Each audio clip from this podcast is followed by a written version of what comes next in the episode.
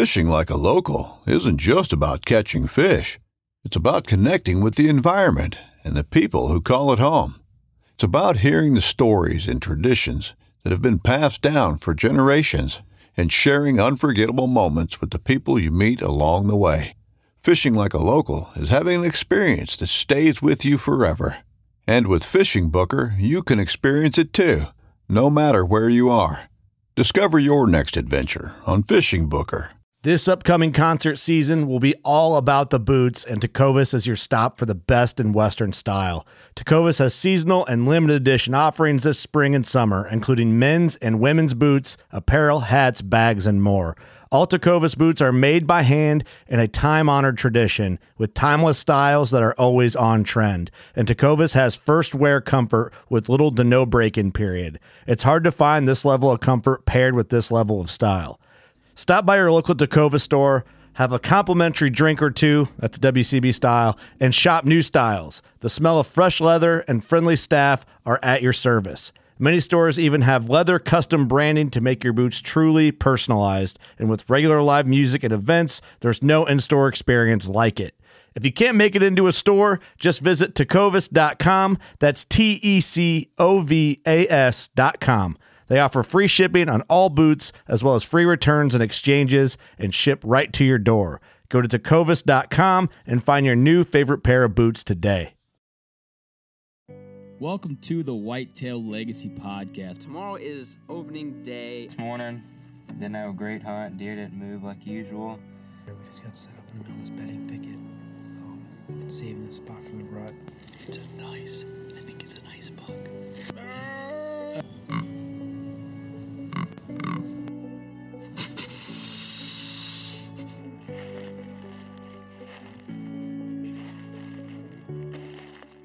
Meh. Right. Right. Boom! Hits a one seventy. That was money. I think he's down right over there for ten yards. Woo!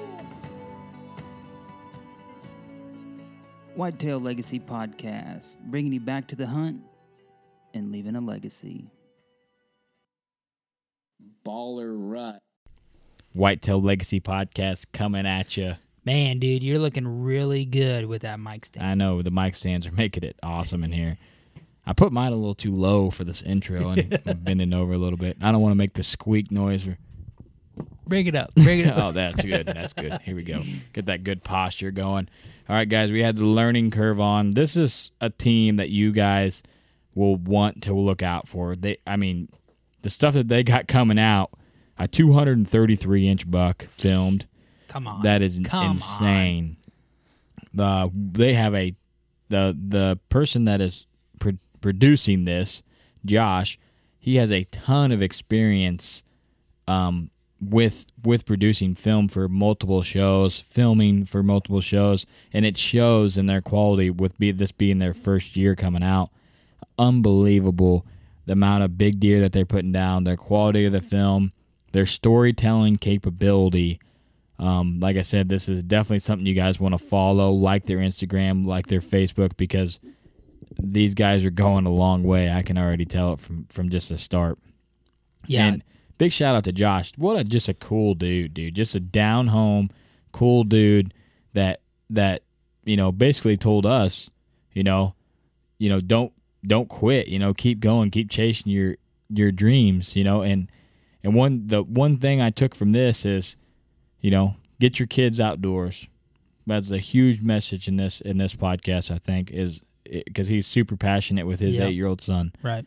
You know, and then enjoy the hunt, which, you know, I think about, you know, just like I was talking about earlier, you know, I, I wrote some stuff down because I was realizing, you know, how the sport's evolving for me, you know, and that is something that I think every person needs to do is you, you don't know how many hunts you might get. So just enjoy when you're out there and uh, experience, you know, whether you don't have a perfect hunt or not, it still takes that experience and grow and enjoy every second of learning and the bad and the good and just just make it the best you possibly can be.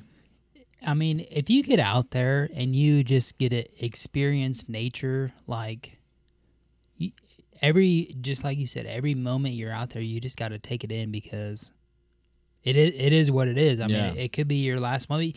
You could go to your piece and have just a killer hunt, and on your way home, something bad happened. You know, yeah. you get a flat tire and you're on a two lane road, and you know, you never know. So anytime you do anything, you know, you just got to really embrace it, enjoy it, and take it for what it is, because you never know when your time is. Yeah, and then really enjoy getting your kids outdoors. And it, if you don't have kids, get your buddy that has been thinking about hunting out with you, fishing, turkey hunting, squirrel hunting, anything, your neighbor, your neighbor's kid, you know, anybody that has, you know, any, maybe just, maybe like what I do is, Like I'll, I introduced my neighbor to deer meat. Never had deer meat. I just introduced it. I instead of just giving them some, I cooked them some. You know, and then their son. You was, didn't give him no jerky, did you? No, none of the all jerky. All right, okay, yeah. all right. We need to keep that on the D L. Yeah, but uh, yeah. So I gave him some, and uh, they then their son was like, "Yeah, man, this is something that I would like to do." And then he really got into fishing. Uh, he he seen a couple of fish that I'd caught, and then he really got into fishing, and now he does it like a lot, you know. And that just him seeing me fish a little bit and hunt, and him coming over and just asking questions, and he was like, "What's the best crappie jig?" You know, and I'm I'm not a professional crappie jigger for anything, you know what I mean? But I'm like, well, this works really good for me. Uh, you know? Yeah, a P S E thirty-two inch. That's what I yeah, yeah. Well, are you bow fishing or what? I mean, I don't really know what you're doing. But yeah, no, yeah, so yeah. And then now he, he fishes a lot. And uh, he used to buy my, borrow my kayak all the time to go fishing. Now he's got his own kayak, goes fishing all the time. I'm like, oh, yeah, sure, you can take my kayak out, man. man. No big cool. deal. And now he's got his own kayak to just go. Just kind of, so, yeah. man, you can just feel that kind of stemming off of you, man. That's cool. Yeah, so, I mean, it, it, I mean, I don't think he realized it, but I do, you know. Yeah, I, oh, yeah. Him coming over here and asking me, you know, if I'd have been like, no, you can't borrow my kayak, or no, I don't, you know, I'm not going to tell you what I catch fish on or where I catch fish. Right. It would have been that same experience for him. He'd just been picking up the garbage every Wednesday. Yeah, you, you know? know. Yeah, so it wouldn't have been the same as him. And now he has that passion. Now, yeah, now he's got something to do. Yeah. You know, get him off the couch, get him outside. Man, yeah. that's super cool. It is. I love I love whenever anybody can tell a story mm-hmm. about that, you know, yeah. and just getting somebody introduced and uh, get him outside. All right, let's make make this quick. Get into the people that make this possible for us. We're going to reverse it. We're going to reverse it, yeah. Reverse it. We're going to start like off that. with Scent-Lok. And what are we going to talk about Scent-Lok? We've covered a lot the last couple episodes. They we have, have so many products, it's hard to cover all of them, but that's our main goal. Um, what are we what are we going to do? What are we going to talk about? Let's see. Man, that's... I'd really let, let's you got some of their laundry detergent, right? I did. Have you used it yet? I have not. I'm waiting a little bit closer to season. What I like to do is, uh, um, you know, like the two weeks before uh, season comes in, I like to wash my clothes, regardless whether they've been washed, you know, at the end of season or whatever. Uh, they've been stored away all year, or if I've been out hanging stands in them. Uh, I just like to get like a good clean slate, what I feel like, and then um, I'll wash them, and then I'll dry them with. Uh, but I'll run my dryer. With no dryer sheet, just just a blank, a blank. Clean the dryer vent yep, out. Just yeah. a blank cycle, no, because we always run a dryer sheet. Well, the wife does, and uh, so I'll just run that, run that thing, you know, a whole cycle, nothing, and then um, I might throw my clothes in there for you know thirty minutes, and then I'll just take them outside for you know just a last little bit, because um, usually by this time it's not really too. Um, too warm out yeah to to really dry them out, so so um, th- that's an enzyme base, right, on the laundry detergent. yeah yeah, yeah. E- everything Scent-Lok has is is the enzyme. enzyme yeah so it won't affect the ozone like a copper or another right another. right they're they're not a, a copper base, they're the enzyme, so um they, they're their liquids do have a, a shelf life. Yeah. And, um, you know, they're not going to give you something that is not active. Yeah. So everything that they give you is active. Um, and that, that that's what I do. You know, I, I right before season, I wash them, wash them, run them the ozone. And, and then I like to get them outside. And then, you know, obviously before the hunt, I'm running the Oz bag. Get them in there, run the, the Oz twenty B in the truck on the way there, get my base layers covered. Yeah, so that even even the the scent spray and detergent works with our code, guys. Scent-Lok twenty, get you twenty percent off any of those products. I know everybody out there, whether they use Scent-Lok or wear scent clothing, they spray down. I don't know very many people that don't believe in just spraying down a little bit. I know almost every right. guy does that. Just so. Like I said with the last episode, field spray plus a gallon. Yeah. That was on my doorstep. Yep. twenty percent off, Scent-Lok twenty right to your door.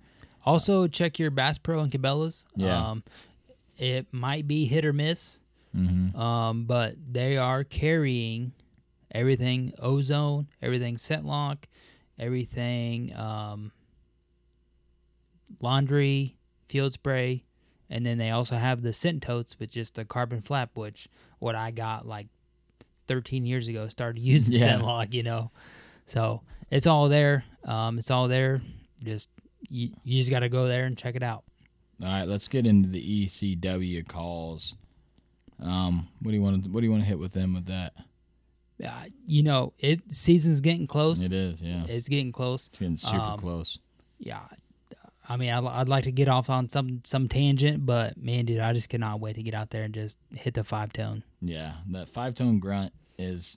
I just like how beautiful and custom it is compared to another grunt too. Plus, it's got a logo it, on it, so it, I love that too. It's got but, everything you need right there, almost. I mean, yeah. it, it's got the fawn, it's got the doe, it's got mature buck, immature buck. I mean, all you got to do is just slide that that reed, yeah, and E C W's got you covered. Yeah, I mean, it's it's beautiful setup, super good sound quality, um, super sturdy call. You know, don't it, like yeah. sometimes you feel like if it's a two piece where it breaks apart, it's like kind of loose. Yep, this one feels really secure. That's because really it's tight. Handmade. Yeah, quality products. Yeah, all from all, local trees. Yeah. United States, one hundred percent U S A, made no, by a veteran. No plastic. Can't can't beat that. Talking about veterans.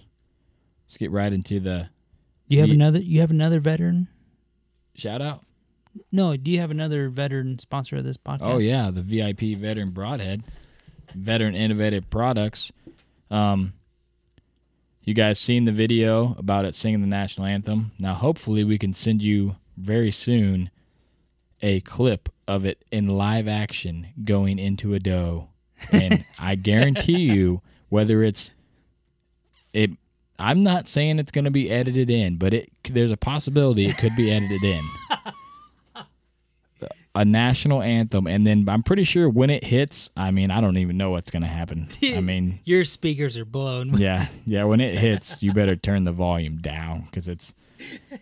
I'm it. What we've been leaving out just to really surprise you guys when you get them. You know, I mean, this this is the made the number one feature, but, you know, the variable cutting width, you know, all that. I mean, the the pass-through technology, uh, you know, the high quality, that's that's all really awesome. But this is the super one, number one feature.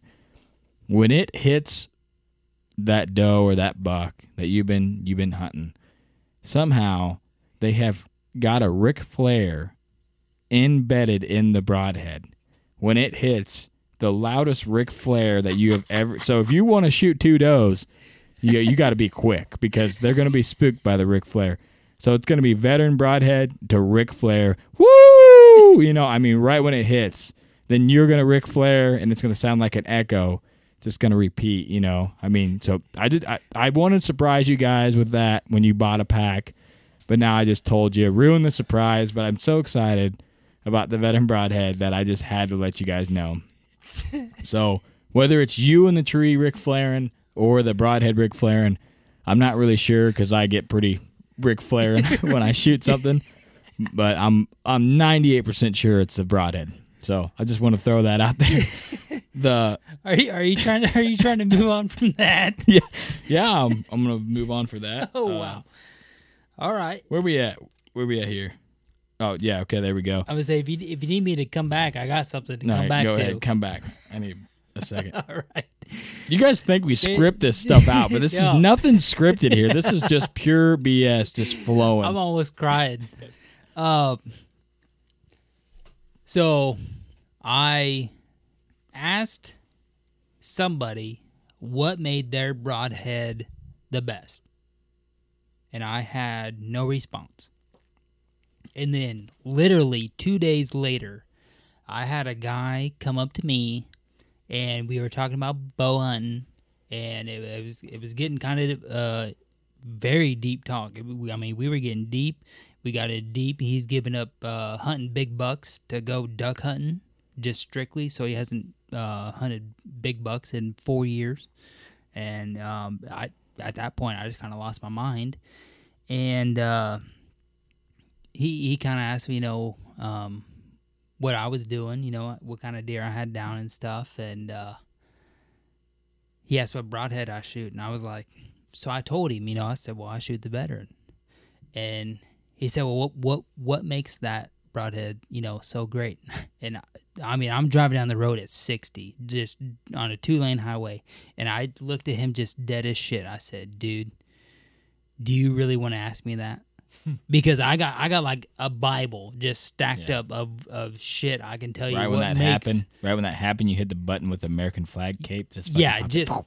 yeah, just you know, American flag just out the back of the tailgate. You know, I was like, dude, I got I got so many things I can tell you about, but by the time we travel twenty miles back to where I'm going to drop you off, I'm only going to get over half of it. And he was like, okay. But I said, I'll tell you what, I'll give you the website, and I'm going to tell you where I've got all my information, and you can go and look at it. And I, I was looking him dead in the eye. Like, I, I mean. It's, this is serious talk. Yeah. Homie like, gets pumped about dude, broadheads. When, whenever I hear anybody talking about broadheads or asking me what I shoot, or if you ask me on the page or wherever, if you ask me, you know, what broadheads you, that you should shoot, dude, I'm sending you a five-paragraph essay. And it's no bullshit. Yeah. Like, it's straight up it's straight from up science. The heart. I'm sending shit at seven ten in the morning. I almost text Cody. I was like, dude, it's too early for this broadhead shit, and I'm sending it. And oh, it was like it was a Saturday morning. Yeah, I was you like, it's too early there. For this shit. But I'm out here just yeah. oh, maybe. And I was, I was, I was awake the rest of the day. I didn't even need a nap. All right, we'll get to the V I P Veteran Broadhead shout out. Uh, hopefully, I don't murder your name. We got Chaz Steiner. Oh man, I, Stein, Steiner? Steiner? Is it Steiner? It so- that sounds like Steiner. Yeah. He's a hundred percent disabled veteran, United States Air Force. Is it is it Chaz? I don't know. I can't. Yeah, I man. can't read. That's a hard name. Yeah, Chaz. Yeah. Chaz, Chaz, man, we appreciate your service. I'm sorry that I butchered your name, man. That's it's hard. That's a hard name right it there. It is. So. You got to hit us up at whitetail legacy podcast dot com. Put in your name, and then in the comments, you can help us with uh, pronunciation yeah. of your name, and also um, elaborate on some details about your service, your training, um, any other. Further pronunciation of the places that you've been. Yeah, that's another hard one. Right. Yeah. So we we appreciate you so much, Chaz, for, for doing what you did. Uh, one hundred percent disabled. Uh, just keep doing you, man. I hope I hope that you uh, get through every day. Just know there's people out there that really appreciate what you did for yes. this country. Um, there's a couple sitting here right in this room that deeply, deeply appreciate you. And um, from our kids and our wife, they all deeply appreciate what you did for us and for this country. And from the Whitetail Legacy crew, um, we salute you, man. All right, guys. Wait, oh, we got, hold up, oh, hold oh, up. Oh, oh, oh, hold up. We forgot Ingram, the yes. O G. No, we yeah. forgot the O G, man. You did. We almost left out the O G. He would have been like, all right. Signing that's over. Wrap it up. Call it a like, year. Well, yeah, I didn't have to get that that K for that that mount right there. Yeah, yeah. So, all right, man. Ingram's Outdoor Obsession, the O G of Whitetail Legacy Pod. We're gonna that's what we're gonna hashtag him the O G. He, he should is. be. He, he should is. Be. Yeah. I mean, like, he's he's, he's way risking back in it. There. Yeah. Risking it for the biscuit. He's risking it to get the biscuit, which I'm gonna be doing here about um, two months. Yeah. So and you're going to be filming. We can't thank Ingram enough for all he does. If you guys got any mounts that you want to get done, check him out. Uh, find him on his Facebook page and Instagram now, Ingram's mm-hmm. Outdoor Obsession. Um, there's a link on our website right there. Click that. Go to there. We're going to be – should have that video out by now, hopefully. No. On the production side, homie's taking forever. Oh, yeah. So – we'll have that video out. You get to see him, uh, his real personality, and uh, what he can put out there for you guys. Don't forget, if you just come to hunt Illinois and you listen to the Whitetail Legacy podcast, if you just come here to hunt, um, Ingram's done it before. If if you just come here and you leave and then you don't come back here until the next rut, um, your deer's gonna be here yep. when you when you come back to the next year. He's done it multiple times, and uh, that's one of his um, assets. Yeah, yeah, that you he know, can do. You you can just, I mean, it sucks to wait. You know, I don't know. I'm sure he would. He doesn't have a care in the world to ship it. But yeah, I'm sure. I'm sure all the liability is going to be on you. Yeah. But um, you know, he'll he'll have it propped up in the studio, and as soon as you come back on November twelfth to pick it up, when you're dropping your other buck off, when you're dropping your other one off, because you got all the tips from Whitetail Legacy podcast that helped you shoot that buck, you'll be in there and be like, man, only reason I'm here is Whitetail Legacy boys. Yep. So, all right, guys, I hope you enjoy this episode. I'm telling you, look out for this team. Look out for Josh. This is a rock-solid dude. You can tell when they're rock-solid right off the bat. And just us spending this little bit of time with him, this is a solid dude. So I can't wait to get – we're hopefully get a couple more of his team members on this show. Um, I guess he's got he's got a a, a back a burner. A boatload yeah. of just – back burner guy that's just full dudes. of knowledge and, and big buck killing. So – we can't wait to get him on. All right, hope you guys enjoy this episode. All right, guys, we got Josh McAllister on, man. How you doing tonight? I'm doing good. How you guys doing? Uh, we're doing great. Like we said, we appreciate your time coming on. We know you're a super busy guy. It took us a while to get this set up going, but uh, I'm glad we finally got it going on. I know you got a lot of knowledge to share with us, and uh, anything that you uh, want to put out there, we're, we're ears open on this one because we're pumped. Well, I greatly appreciate it. It's been a busy time of the year. Myself, along with most of the guys on the squad, you know, they live and breathe hunting like thousands of other folks across the country. But at the same time, you know, we have full-time jobs, and and it's uh, difficult to try to fit everything in. But like I said, we we appreciate uh, you having us on. That's for sure. Yeah, the the reason I reached out, like I was telling you, is we like people that are doing something a little bit different. But it, you can just tell you guys are. Newer, you know, newer to the learning curve is, you know, newer, but you guys are putting out top-notch, high-quality mm-hmm. film, you know, so that's why I wanted to reach out, and I can just tell from your videos, you know, you guys are telling the story, you're relatable guys, and, uh, you know, I, I, I say it all the time, I relate to videos that are like that, you know, I'd rather watch that than just a, a kill shot, you know what I mean? It's just, it's just more meaning to me, so we can't thank you enough for coming on. We'll get right into this and uh, just kind of let the listeners know, you know, where you're from, how long you've been hunting, and uh, go on with that. Well, uh, goes way back, just like most hunters have in their life. They all started young with somebody, some mentor, some family member. And in my family, we didn't have a lot of hunters. I had a, I'm, I'm from Southern Ohio, um, Sauter County, Pike County area. That's where the majority of the learning curve squad's from. Big buck country, huh? Big buck country, big ridge, big timber, big country. It's very difficult to hunt. It's highly pressured, highly, highly pressured. Uh, land's getting difficult to get or even lease, but it, it, there is some nice deer down here. Um, but I grew up here my whole life. I'm thirty-eight years old. I, I can't believe I put that out there, but uh, thirty. We'll edit that out. uh, started started when I was uh, eight years old. Basically, just I'd take the first couple days off of gun season, and my grandfather he would take me, and I hunted for several years before I even had an opportunity to pull the trigger at a doe. And I would go out there and freeze my butt off and wear coveralls that was twice the size of me. and uh, I, I loved every minute of it. But when I, you know, he, he later on down the road, he passed. And I really didn't have anybody else to show me the basics, to teach me the basics. And I wanted to learn more. I had a lot of friends that was kind of in the same boat. They wanted to start bow hunting. They wanted to learn more about it. And down in this area of Southern Ohio, uh, Pike County, Sauter County, Adams County, there's a core group of guys that were pretty close. And we basically just started, you know, teaching each other, talking to each other about things, going to expos, reading magazines, watching television shows. listening to guys that had did it for so long, and we that's how we learned. And eventually, after my grandfather passed, I, I I never that was the only time that I actually hunted with a firearm, was while he was alive. And once he passed, I actually put the firearm up, and I never t- I never touched another firearm again to hunt deer with or anything. Uh, I did, I've shot a few turkeys with a shotgun, but for the most part, I strictly bow hunt, and I've been that way ever since my grandfather passed. So, can you elaborate on why um, why you're just so much into bow hunting?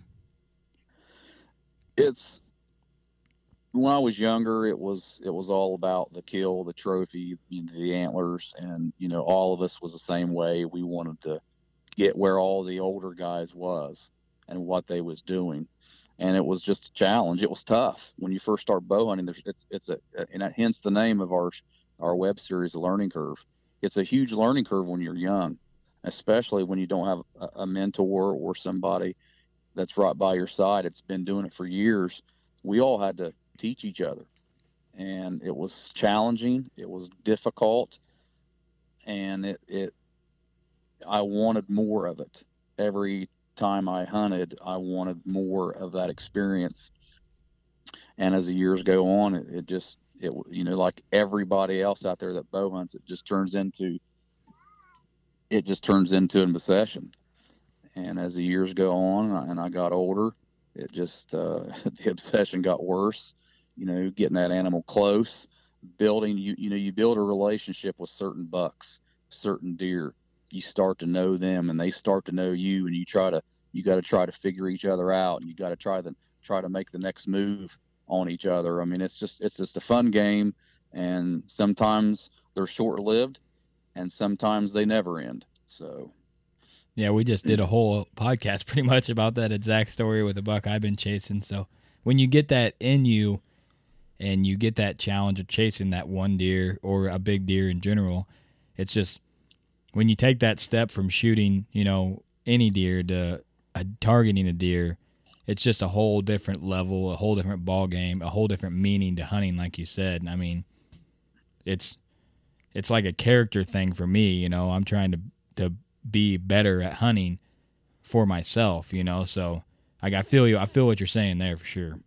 And and I've been fortunate since I started bow hunting to take some really good bucks. But now it's it's not about, you know, filling the tag every year. It's more about every day. Um, life is short. It goes by fast. You know, my son Maddox, he is eight, and he's getting involved in hunting.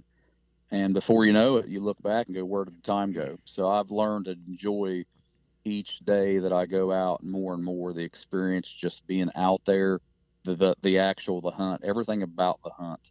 Uh, I look forward to that. Uh, getting up, and it's not about, you know, punching the trigger. It's, it's looking through pictures and, and looking at sheds and studying maps and uh, uh, studying weather and being out there in a tree and, and, and you know, fighting the inclement weather and uh, it, all that. I, I take, I, I don't want to take it for granted. Uh, we only have one life to live, and I want to enjoy every minute of it. And it's just not about pulling the trigger. It's not about the kill. It's, it's just so when you get older, you start to realize it's, It's about much more than that. Um, I know one thing that Cody and I are super pumped about is, you know, just like you said, you got your eight-year-old son. Um, you know, we always say on this podcast, you know, when our our two- and three-year-old now are, you know, going to be fourteen and fifteen, they're going to be at the point that we're at now at twenty-seven and twenty-eight years old, um, you know, as far as their deer hunting skills, just because – Um, you know, we didn't have anybody really showing us how to bow hunt, but, we're, you know, we're going to be right there by their side showing them how, you know, things work out at the beginning of October or, you know, late December when you don't have that opportunity to get out there with a gun, but, you know, you can be out there with a bow. So I think that's one thing that, you know, we're looking forward to. And just like you said, it's going to be here before we even know it. Yeah, Maddox, he's a, he's my only child. And I remember the day that I found out I was having a boy, it was one of the best days of my life because that's all I wanted. All I wanted was a son to where I could share the things that I haven't got to experience, because I wish that I had somebody that started me earlier than, than I, what I actually did. So Maddox, actually, when he was three, was go, go into the woods uh, with me and my friends. And I can still remember uh, taking my iPhone and videoing him actually trailing by himself uh, a doe that a, a friend of mine shot when he was three years old. And it it's just un, um, unbelievable. And it's just, he's with me all the time.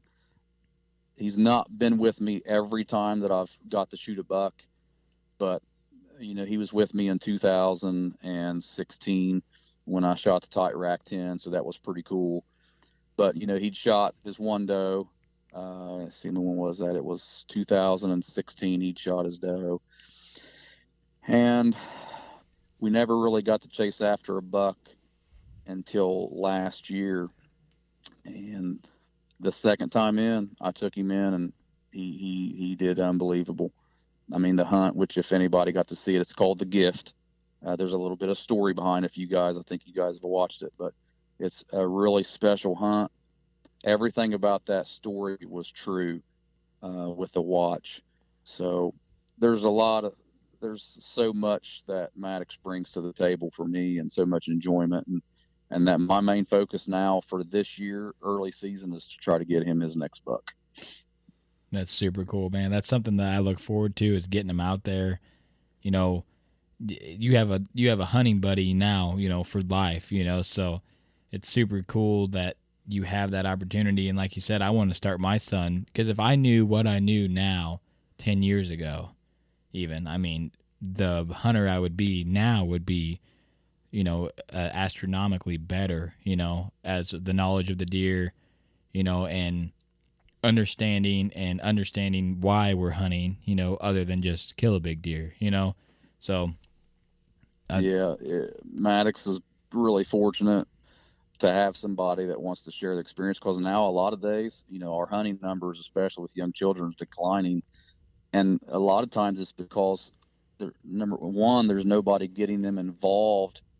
Uh, life is busy. You know, a lot of kids play sports, but a lot of it has to do with technology and playing video games and not in get, not getting out and experiencing the outdoors.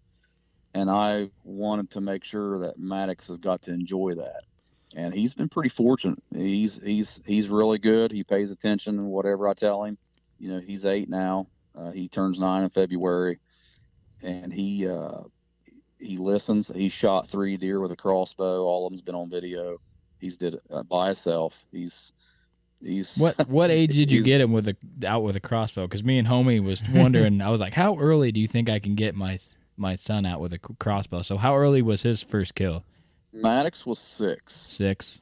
Maddox See? was six. We and took I... him out. A friend of mine, a Yukon X L, took him out. I strict. It was a I had a uh, oh, it had a scope. Crosshair scope. Basically the limit was twenty yards. I wanted to uh I at that time I helped him study the crossbow.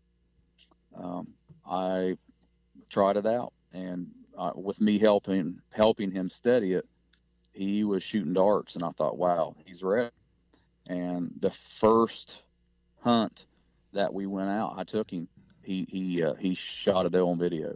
You spoiled uh, him, didn't I'm, you? I'm yeah. Spoiled him. And yeah. What happens then, they expect it every time. Oh, yeah. They're like, yeah. Where are the deer at, Dad? This is yeah. ridiculous. So last, it was, yeah, I spoiled him. So this past season, this last fall, when I took him out, the very first hunt of the year, uh, we had two pretty good uh, three-year-olds come in right at that one hundred thirty inch mark. And I, I didn't, regardless of what it was, I don't have limitations on Maddox. He can shoot whatever he wants to. And I had these two bucks come in. I had a GoPro setting on the field looking up at the stand, because I was hoping to catch uh, the pass-through.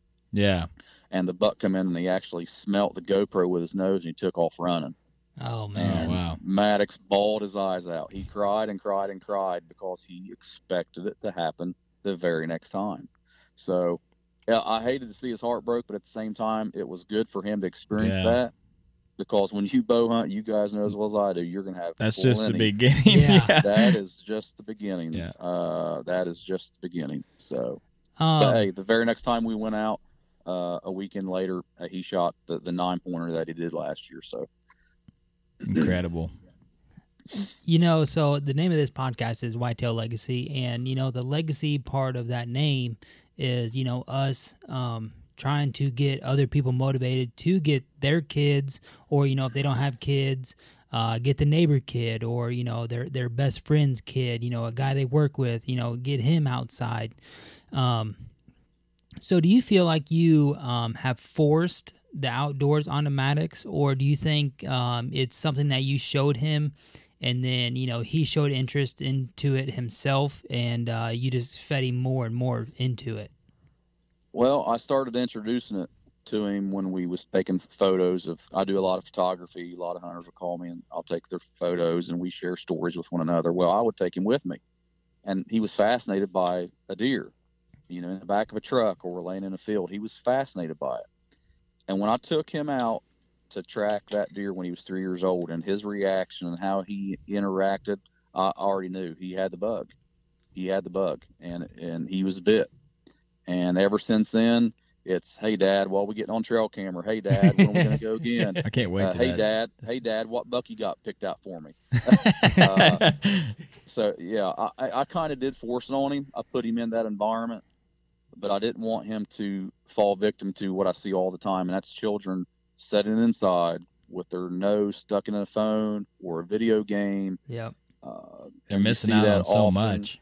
You, you see that very often. And I didn't want uh, my son to fall victim to that. And so I kind of forced it on him, but he, he took it, and the bug bit him, and, you know, he's hooked for life. Yeah, you know, it just sounds like you you more or less just introduced him, and then, you know, he took the reins and said, you know, yeah, you know, just like you said, he's got the bug. Um, you know, I, I talked about, you know, I my two-year-old was a year and a half last year, and, uh, you know, I'm just, we're trying to get him out of the tub, and he's fussing, so I just hand him my phone, and, you know, he just scrolled through trail cam pics after trail cam pics, and, you know, he loves it, and he's calm, and, um, you know, this year, um, every time I'm on my phone, you know, whether it be Instagram, Facebook, um, when I scroll past a deer, you know, he's letting me know that there's a deer on the screen, you know, so I just don't, it, you know, we're just trying to learn the way as we go, but I just am trying to figure out the point to where it's forcing it on him, and because uh, we've we've talked to a couple guys, and uh, you know, they've forced their kids, and now their kids, you know, is shot like almost a two hundred inch deer, and they don't even want to be, they yeah, don't even want to hunt anymore. They've been forced on it so much, it's almost like a pain. No, yeah, I, I don't want to. I don't want to do that with with Maddox. Yeah. Maddox has hunted probably a total in the last three years. You know, of course, this is his, his this is his third year with the Ohio apprentice license.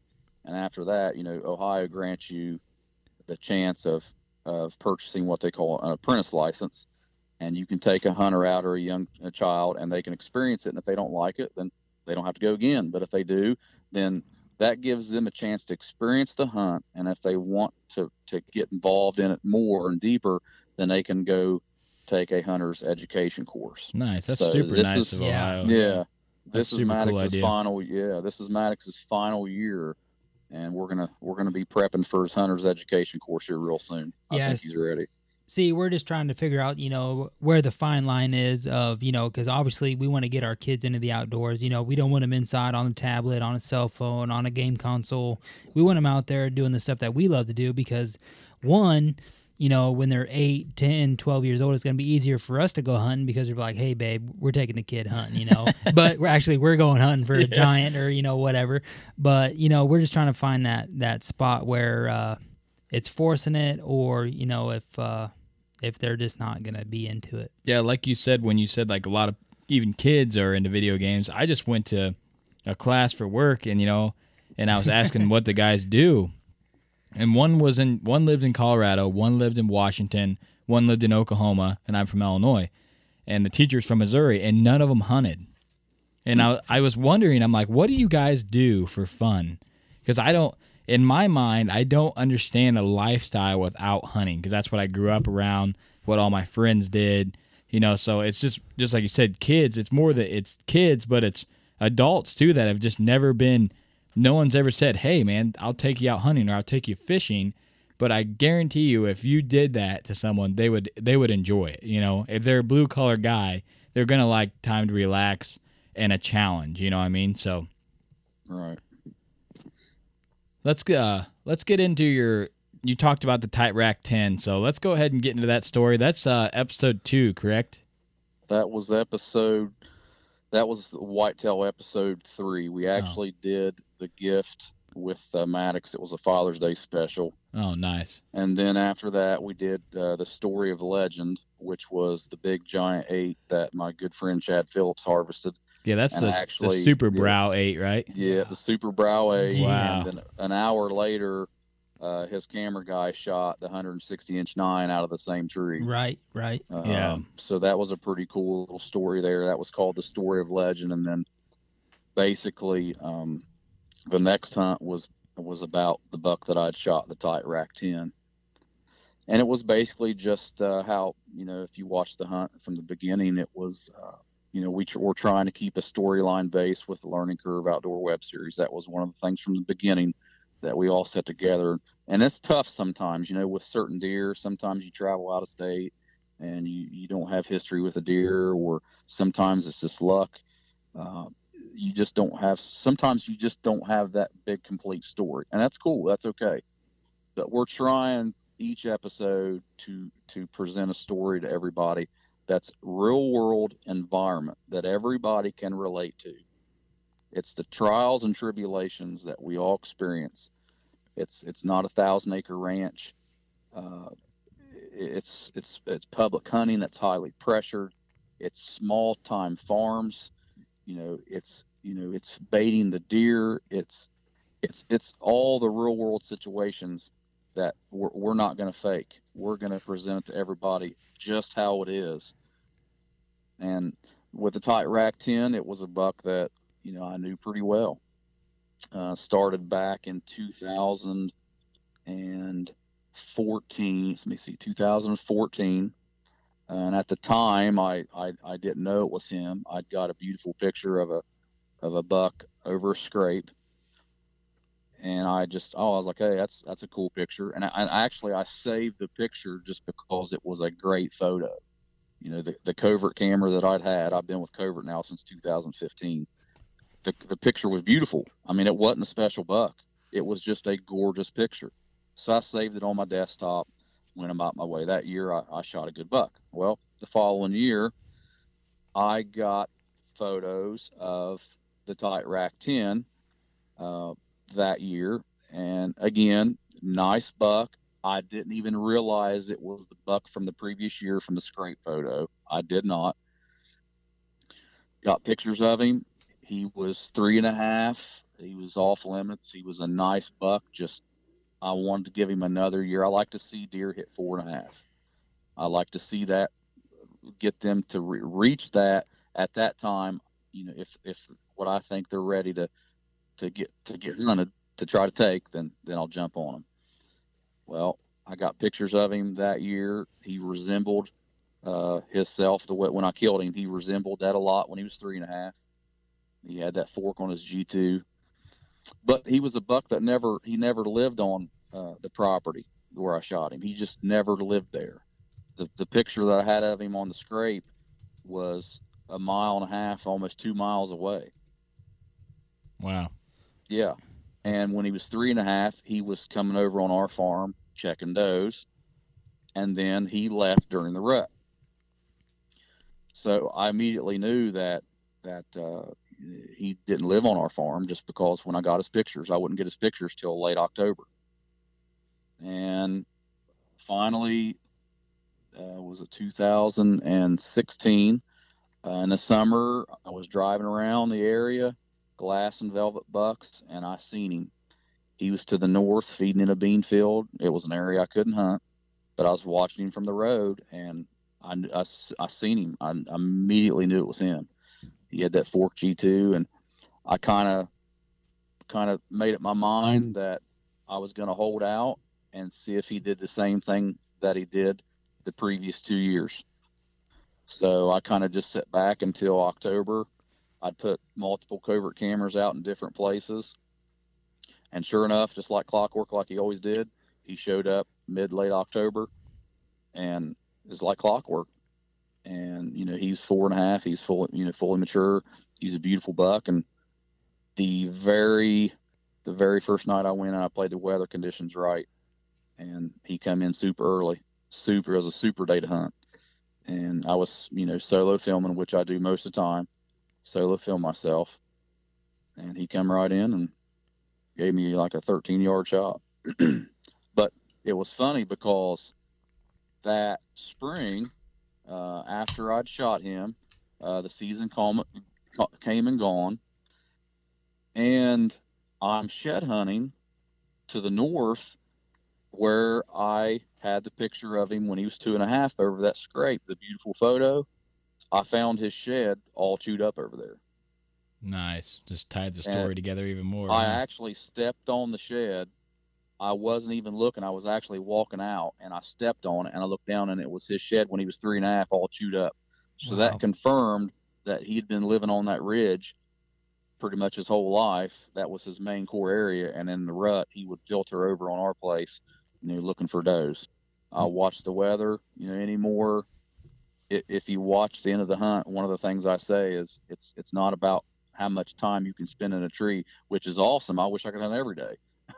But when you're hunting big mature bucks, sometimes it's just about waiting for the right conditions. And if you got to sit there and wait a week or two for the right conditions to hunt one particular buck, you know, sometimes that's what you got to do. So I was uh, just blessed that he did the same thing he did the previous two years, and I was able to be off work. I was fortunate enough to have Maddox there with me that evening, and he got to pick up the tight rack ten with me, and it was a pretty cool ordeal. Pretty cool. So, so those sounds like trail cameras played a vital role in, in figuring that buck out for years and years, you know, and then you kind of putting the pieces together uh, I, after that. I, yeah, I think trail cameras are absolutely the number one innovation in, in, in hunting ever. They're they're amazing. They can give you so much information, recent information. And of course, now with technology and uh, the ability to send pictures to your phone, uh, you just can't go wrong. You're missing so much if you don't utilize trail cameras. Does Does Covert and, have a mobile cam? Absolutely. Do they? They have uh, they have uh, they have a camera called the Code Black, and that's what. Uh, the majority of the guys use cell cams. We're actually going to Iowa this November. We drew Iowa tags. Nice. So me and he, me and Heath is going to be taking um, cell cams with us.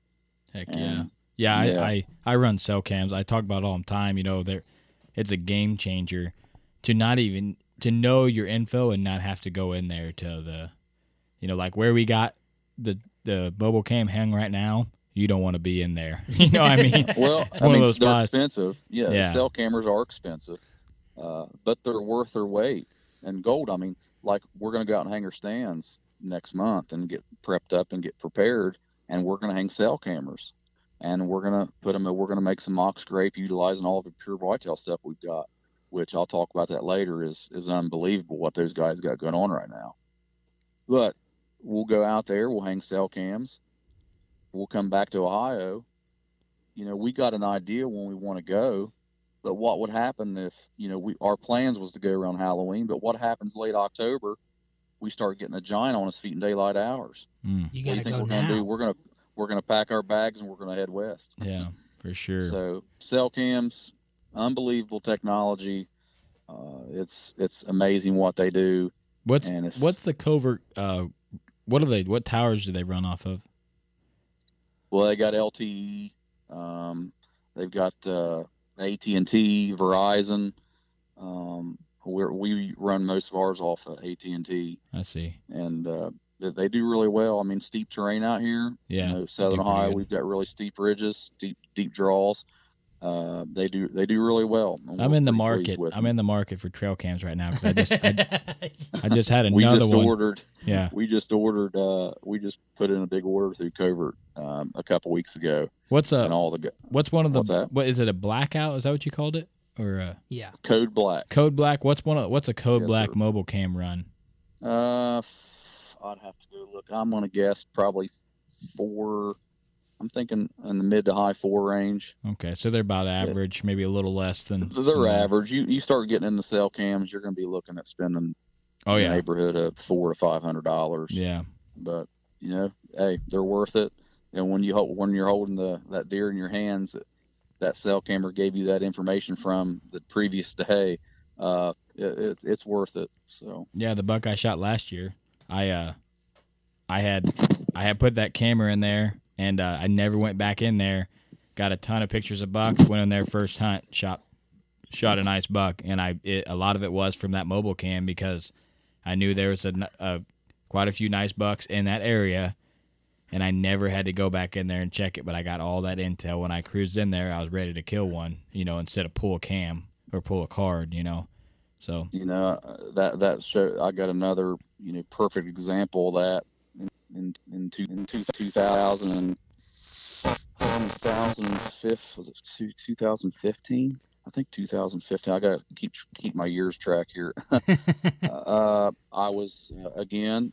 hunting a ridge that uh, was quite a ways away from uh, our farm, and I it was a spot that I don't go into. It's really hard to get to, very very hard. It's about three quarters of a mile walk to get into, and I had actually jumped a very big, very big buck uh, on this ridge where I was planning on putting my my stand. So I went ahead and hung it in the tree.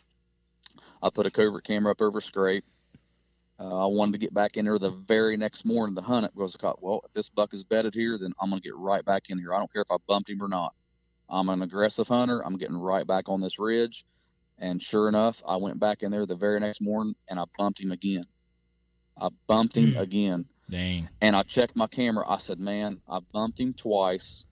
So I went and checked my camera. I got pictures of him that night over a scrape that I'd made. So while I was checking my scrape, uh, I'd actually seen a tree stand. Uh, it was a, it was a, it was public property, and a hunter had come in from out of state and left his climber in the tree. But not only did he leave his climber in the tree, he left his bow hanging in the tree. What? I took a picture of it with myself. I said, "This, this can't be happening." I mean, because I'm not saying it's impossible to get into, but it was very, very difficult to get into, and it was a great spot. So I looked down right by my scrape, twenty yards from my scrape. He had to see my camera. Uh, he he had his uh, summit climber at the base of the tree. His bow had an arrow knocked, and it was hanging on a hanger. So what do you think I did? I pulled my stand. And as I was pulling my stand, he actually walked up the ridge, and he and he was uh, pretty cool. He's like, "Hey, man, you know," he said, "I was coming in here to pull my stuff." He said, "When I walked out yesterday and hung my stuff, I seen this lone wolf stand of sticks here." And I said, "Oh yeah," I said, I, I usually hunt this for a little bit." And I said, "But I was actually getting ready to pull my stand of sticks." He said, "Well," I said, "why'd you leave your bow in there?" He said, "Well," he said, "it's just less to carry in." He said, "In the morning," he said, "I was just going to get in my stand and climb up the tree." So uh, I said, "Okay, well," I said, "good luck." I said, "Be careful." When I, I pulled my stuff, uh, took it back to the house. Uh, seven days later, I'm two miles away to the south. I've got my son in the truck. He looks up and says, "Daddy, there's a big buck." I looked up. There's that big eight-pointer. He had moved from that ridge almost two miles to the south. Wow. So I started using cameras. I flooded my place with cameras, and sure enough, he moved over on our place during the rut. And he was one sixty-five inch eight-pointer, had thirty inch main beams. Holy uh, smokes. fourteen inch G twos. Basically, he he got pressured off that ridge. He come over to our place. A lot of does was there, and he called that place home. That is a and mega giant eight. I played yeah. I played chess with him for two weeks, and this is where all trail cameras come into play. I had a camera uh, on a scrape that I'd made. It was the twenty, I think the twenty-second of November. So the big mature bucks was going back to the scrapes that, that, that they wanted to check. You know, right around Thanksgiving, you start seeing these big mature bucks. They start going back to these scrapes, and they start checking them. Well, I got out of the tree uh, one morning. It was the twenty-second, I believe. I got out of the tree early, and I said, you know, I'm going to go check these cameras. I went over and checked that camera. I had a picture of him at daylight. at seven forty-five in the morning with a doe walking away. That day I took a stand and uh, steps, went in at noon, hung, and I killed him at four twenty. Wow.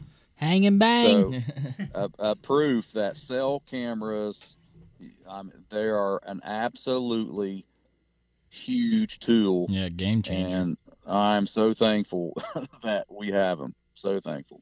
Yeah, it's super cool. Like, you brought up the Iowa, you know, place. Like, you know, you're going to Iowa, which is hours and hours away, and you can have that intel before you get there to mm-hmm. kind of, you know, okay, so we're getting pictures here. Then you already have a game plan when you show up to the property instead of going in there, pulling your cards, then making a game plan, you know. You can go in there and hang that stand and hunt already with a game plan and not waste a full day of pulling trail cameras and hanging stands. You already know where you want to go.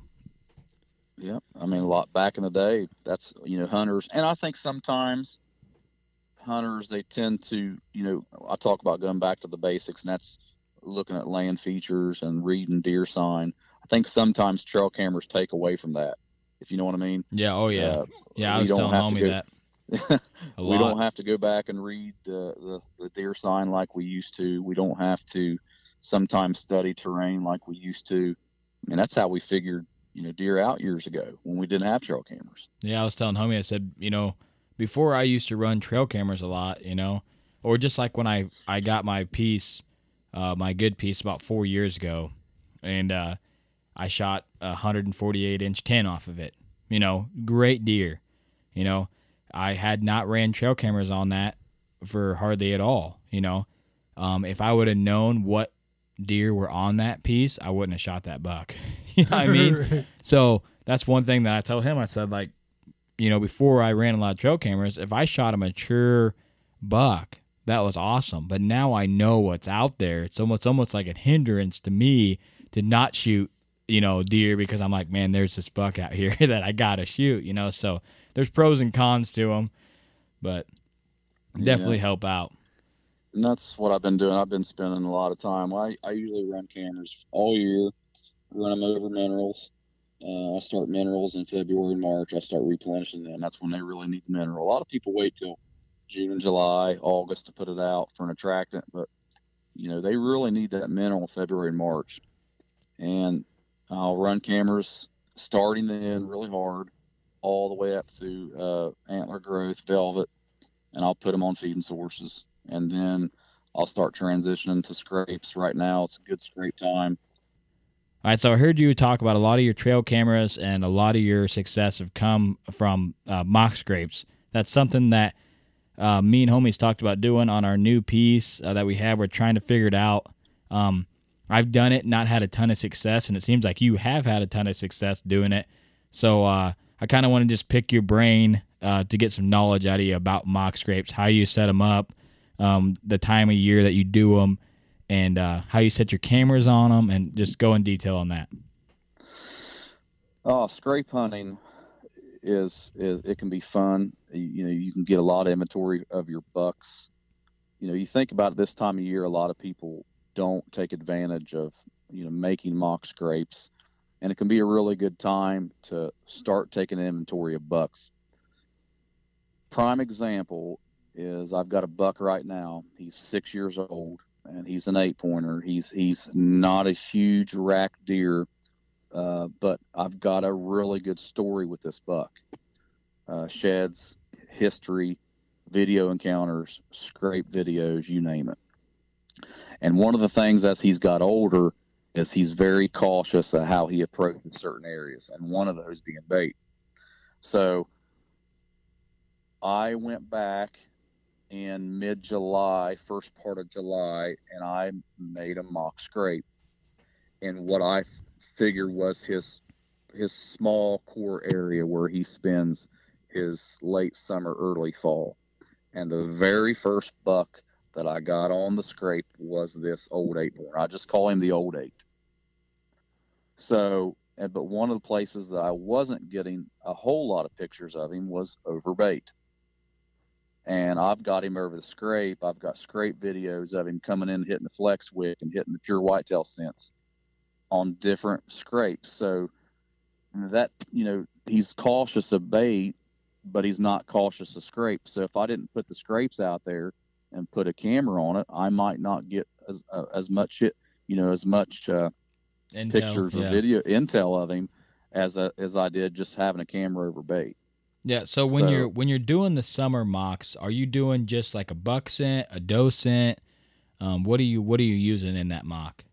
Well, I use just about everything. There's there's several products that I use. Um, Josh and Grant with Pure Whitetail, so they've did awesome at creating some new innovative stuff for mock, for making mock scrapes. I've tried different things over a period of years, but what I've got now, it works pretty well, and that's basically starting July and August. You know, bucks, they're not going to come in and hit scrapes this time of year super aggressive like in October or November. They're they're just not. They might come in, check the branch, uh, stand on their hind legs, get that, you know, that forehead scent on there. They might smell around a scrape, but you're not going to get that heavy duty pollen and going crazy like they're going to do it in October, November. But I'll go in, uh, pick out where I want to put it, whether it be near where I think maybe they're bedding or maybe outside of a food source, or uh, now, now is a good place uh, with water around a, a water source. I'll go in, and usually I'll take an electric weed eater and I'll clear out my area, or I'll take Roundup. I'll spray it, get it out the size of a car hood, get it cleaned. And then a little trick that me and Heath uh, use is we like to implement, and if you watched our segment on scrapes, we like to implement a pine branch. And we'll take that and we'll put it up above and we'll wire tie it to the existing limb. And a lot of people think, well, why would you do that? Well, if you think about it, the, the soft needles on a pine branch is much more appealing to a buck's forehead than an old, gnarly, nasty limb. Oh, yeah.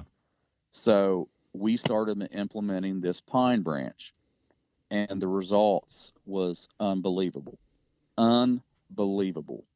These bucks would come in, check these scrapes, and stick their head up in this limb, and they would just stand there for minutes on minutes and just have their head in those soft pine needles back and forth, rubbing that forehead glands in all over them. So that tactic we started using to figure out bucks' patterns. And it, it's just a, it's a good tool to use. You know, sometimes, you know, those bucks that are old and mature, they feel very nervous coming into a bait site or or an area that's pressured. Uh, but when if you go in there and try to keep your human scent to a minimum and utilize the things that we do, it seems like we have very good results starting, you know, in August and September. So um, did did you say when you start running uh, scrapes? Yeah, he said August or something. August, yeah, okay. I start usually, we start run, running cameras over scrapes usually late July, August. You know, their antlers are starting to finish developing. And then you know, um, when you when you start running the scrapes, you're running the, the buck urine in those? You can run buck urine. You can run uh, doe urine. You know, all them deer, you're not, not getting bucks, you know, communicating because they're communicating with each other. That's what they're doing. Just because it's summer and it's not October and we're not getting in the rut, they're they're still communicating with each other. Yeah, so, so you can so use, you, you, absolutely you can utilize you know, uh, uh, doe urine. We we're utilizing a product now called Ladies Night Out from Pure Whitetail that works really well. We're I like using that. A, I like a, that name. An, an, let me tell you something. This product here, it's called Bachelor's Group, is amazing. Uh, Josh and Grant with Pure Whitetail, they they have a product called Bachelor's Group. They have a product called Power Shot. It's a little uh, uh, uh, pretty much scrape beads, real small uh, beads. Um, They, they are really working. They're doing, I mean, doing good. I just checked uh, several Covert cameras today, and I had a bunch of bucks checking scrapes. Yeah, I like, see, I like running cameras over scrapes too because, like, for us, we can't bait in Illinois. For, for us to get a really good picture of a buck or a lot of pictures of a buck, it's really hard, you know what I mean? Uh, so at a scrape, you know he's going to be there for a little bit, so you get a lot of op- opportunities, you know, to run a video mode or and you get a lot of different angles of him, or run a three-shot burst where you might get, you know, nine pictures of him, you know, in a row where if he's just walking across the field, you might get one side of him, you know, and that's all you got. You know he's a good deer, but you don't really know what he is. So when you run a mock scrape, you get the full, you really get an idea of what you got, because you get, you know, he's there for a while. Yep. So. Yeah, they're they're they're just uh, it's amazing tool with cameras and deer scent and and with the scrapes. You just never know what you're going to get. I mean, I don't know how many times in the past that we've went into an area, uh, a new area, and put a mock scrape out, and the deer that would, would come into it, investigate and, and check it was, was amazing. All right. So we, and, we talk, oh, go ahead. Uh, but another thing that you can do that we like to do is once you get that scrape established and you get those bucks or does or whatever condition to coming into that scrape, what you can do is you can take that limb down, take that limb down and move it to another scrape. Like, cause those deer uh. has come in, those deer has come into that limb and, and, and rubbed their antlers or their forehead glands yeah, and all that out. onto that limb. Well, what you can do is, okay, let's say down this ridge, four hundred yards, or on this other piece of property, or on this other end of the farm, you want to make another mock scrape. You can take that limb, take it down and put it on another scrape. Yeah. And you have all that kind of jump start. Yeah. That. And, and yeah. it kind of jump starts that scrape. And we seem to get pretty good results doing that as well. No, that's some awesome knowledge, man. I never thought about the cedar limb on our new property. There's a ton of them, so we could definitely make that happen, you know. So so that limb you're moving, is that a, a real tree limb or is that a synthetic? It's, it's, nope, it's, nope. You'll just go out to uh, just find you a pine tree. It's got soft needles. Take okay. you, take you a saw. Um, you know, cut you five feet off of it if you're allowed to do so there. Take it to your scrape that you're going to make, an existing one or one that you're going to make. And take wire ties, or you can take uh, twine and tie it up above and have it hanging down. And I'm telling you, you're, you're going to get awesome results. You need to tell Pure Whitetail to start making a synthetic licking branch. Hey, Josh and Grant, you know, I, they're, they're our title sponsor. They're great guys. They're, they're hopping right now. Those guys, they're not getting no sleep. Uh, I feel sorry for them. They're, they, they, They're so, so busy right now. It get, or, you know, mock scrape season. And yeah, I can uh, only imagine. Yeah. Well, we've been beating around the bush about your web show, uh, The Learning Curve. Like I said, I reached out to you guys because you guys are telling awesome stories. Your video quality's superb. Your color, like your color on your videos is just perfect. You need to give me a secret tip and text how you guys are doing that later on. But uh, let's just go ahead and get in, finish this out with, let's just let's just talk about the learning curve, you know, when it started, why you started it, uh, where people can find you, and go into detail on that. Well, we kind of always wanted to do our own thing, me and Heath and Chad and some of the guys, Eric, Jared, we, you know, Mike. You know, we'd all been involved in some way, shape, or form, involved with a web show or a hunting television show. Or, or some way we we've been filming our hunts and documenting things for quite a while. So we had experience doing it, and we we said, you know, we need to get something going on of our own. You know, we we want to have our hands on, you know, at producing our own stuff, laying it out how we want it. We didn't want to be uh, sending our stuff off or having somebody else working. We, we wanted to actually try to produce our own stuff, edit everything in-house. And we just kind of set, uh, we uh, sat down one day, we had a meeting together back uh, in February, and we, we kind of laid out the game plan, kind of some ideas. We threw some ideas out there. Of course, we were just going to stay web-based. That's, that's basically what we wanted to do. And we kind of threw some ideas around. You know, we, a few of us had been involved with a few companies, and we had a pretty good start on, on, on, uh, on implementing what we wanted to do. And I started actually, I started learning, uh, on production and editing and all that with Adobe products back in the winter. And I said, let's make it happen. So we threw some material together. We talked to some companies, we talked to some people. And we started making it happen, and we started staying true to what we wanted to do. We wanted to do a storyline based theme. We wanted to keep it real. We didn't want to hide nothing from anybody. Uh, we wanted to do things that people could relate to and they could appreciate and value. And, you know, it's hard. You know, we all work full-time jobs. Uh, you know, Heath, and me, and Chad, and Eric, and Jared, and Mike, and Alex, and Jordan. Uh, wow. I mean, we've got a corrections officer, a pipeliner, uh, construction laborers, a John Deere tractor salesman. We all work full-time jobs. Sounds like jobs. A good group of guys. Me. Yeah, we all work full-time jobs. We stay extremely busy. And we really have to bust our butts to produce what we got to do and, and to put these clips together and to, to get the production going. And it's tough. It really is. But uh, we're excited. Uh, we're excited to just here in a short few months that we've started the learning curve. Uh, we've got a good response. People like what we're doing. And I think people's going to really like the stuff that we're getting ready to put out this as as the season gets close. Yeah, I'm excited. We've got some really good that. stuff. Yeah. yeah, yeah. Our next our next couple hunts is going to be uh, really really good. We've got, uh, uh, if in case anybody don't know, uh, that we've got a guy, a new guy to the team. His name's Jordan Finnegan. He's out of Frankfort, Missouri. He's a John Deere tractor salesman, and he's a big buck killer. He, he's very knowledgeable.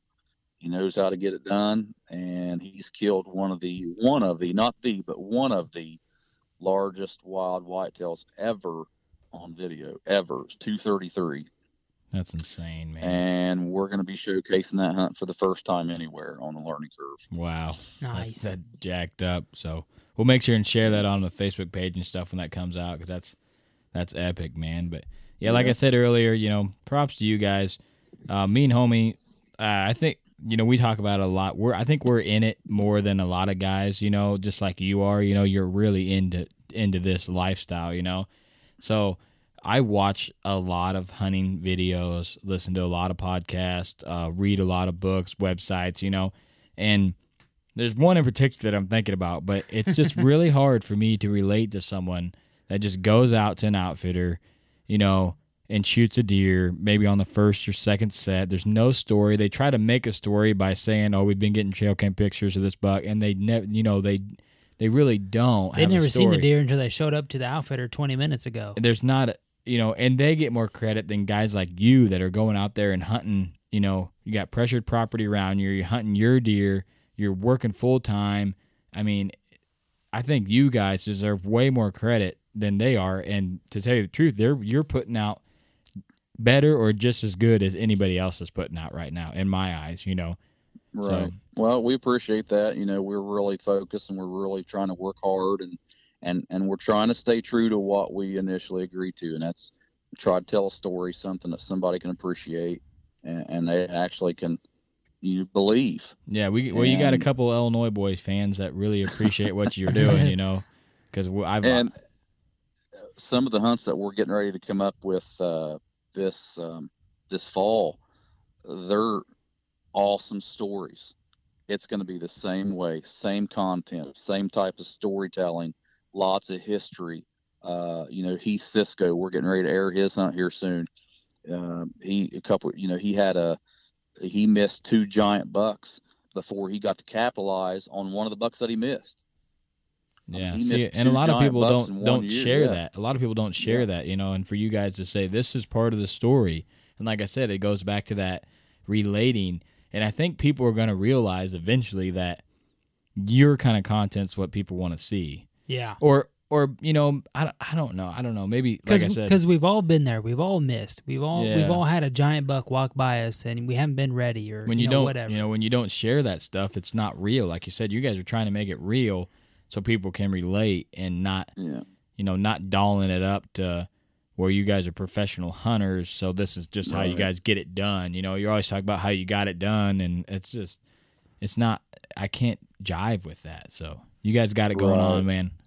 It, it's it's really fun. You know, we would do it, and we'll continue to do it, whether we had one follower, whether we had twenty thousand followers. Well, you we got love two. to do this. You got two guaranteed. We love to do this. We love to produce it. We love to tell a story.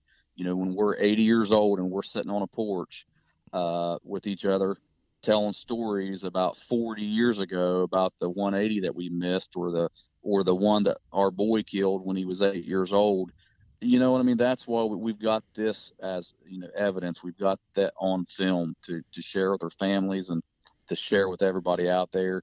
Uh, it, it, so we're gonna do, we're gonna continue to do it, whether we had one follower, if we had no sponsors, or, or whatever. We're gonna still do it. We love to do it. We love to bring it to you guys uh, the real way, uh, because that's how we like to watch it. And Heck yeah, uh, we're we're glad that uh, we're getting the response that we're getting. Everybody seems to like what we're doing. Well, we can't appreciate your time enough. I know you got a lot of things going on, all your family and the work, and then running the team and getting ready for season on top of that. So we appreciate you taking an hour of your life to to talk to a couple of Illinois boys that nobody knows. so so uh, we'll we'll definitely keep following your stuff. Um, can't wait till your new episodes come out. Um, just like I said, just keep just keep putting them out, because you definitely have something going. And uh, I think once more people uh, get you know get to see your film and, and relate to it, that your following is just going to keep growing and growing. So. Yep, we appreciate it. Like I said, we're basically just all web-based social media. That's how we're putting all of our content out. You can find us on YouTube, Facebook. Um, you guys Instagram. Have a website, or? Uh, no, we're we're looking at that possibly. We got some things in the works maybe. Um, but like I said, we're fresh. Uh, we're trying to take things in baby steps. We don't want to get over our head because, well, number one, we're so busy with our work and jobs. Yeah. yeah. You know, it's it's enough to, to do what we're doing now. So, uh, baby steps. We're gonna we're gonna get there. Uh, we want to get the content. We want to get the good content out there to, to, to for people to, to watch and enjoy. Uh, we want to put a good product out there for people. We want to make sure it's put out there right. Yeah. So basically, just check us out: Facebook, Instagram, YouTube. Follow us. Yeah, I watch um, all your stuff right there on Facebook. Works. We've so. got some great hunts lined up this fall. You know, we we got uh, Eric, Alex, and Jared. I think they're going to try to hunt Kentucky next month. And then our, our Ohio season starts the twenty-ninth, and we're all going to be, a lot of the guys are going to be getting laid off, taking layoffs, and they're going to be in the woods hitting hard. And then come around Halloween, me and he's going to be heading west, and we're going to be going to southeast Iowa. And we've been waiting for that hunt for four years. So wow, we're pretty pumped. We're ready for a good year. We hope that we can uh, bring some good hunts to the table and bring some more stories to everybody.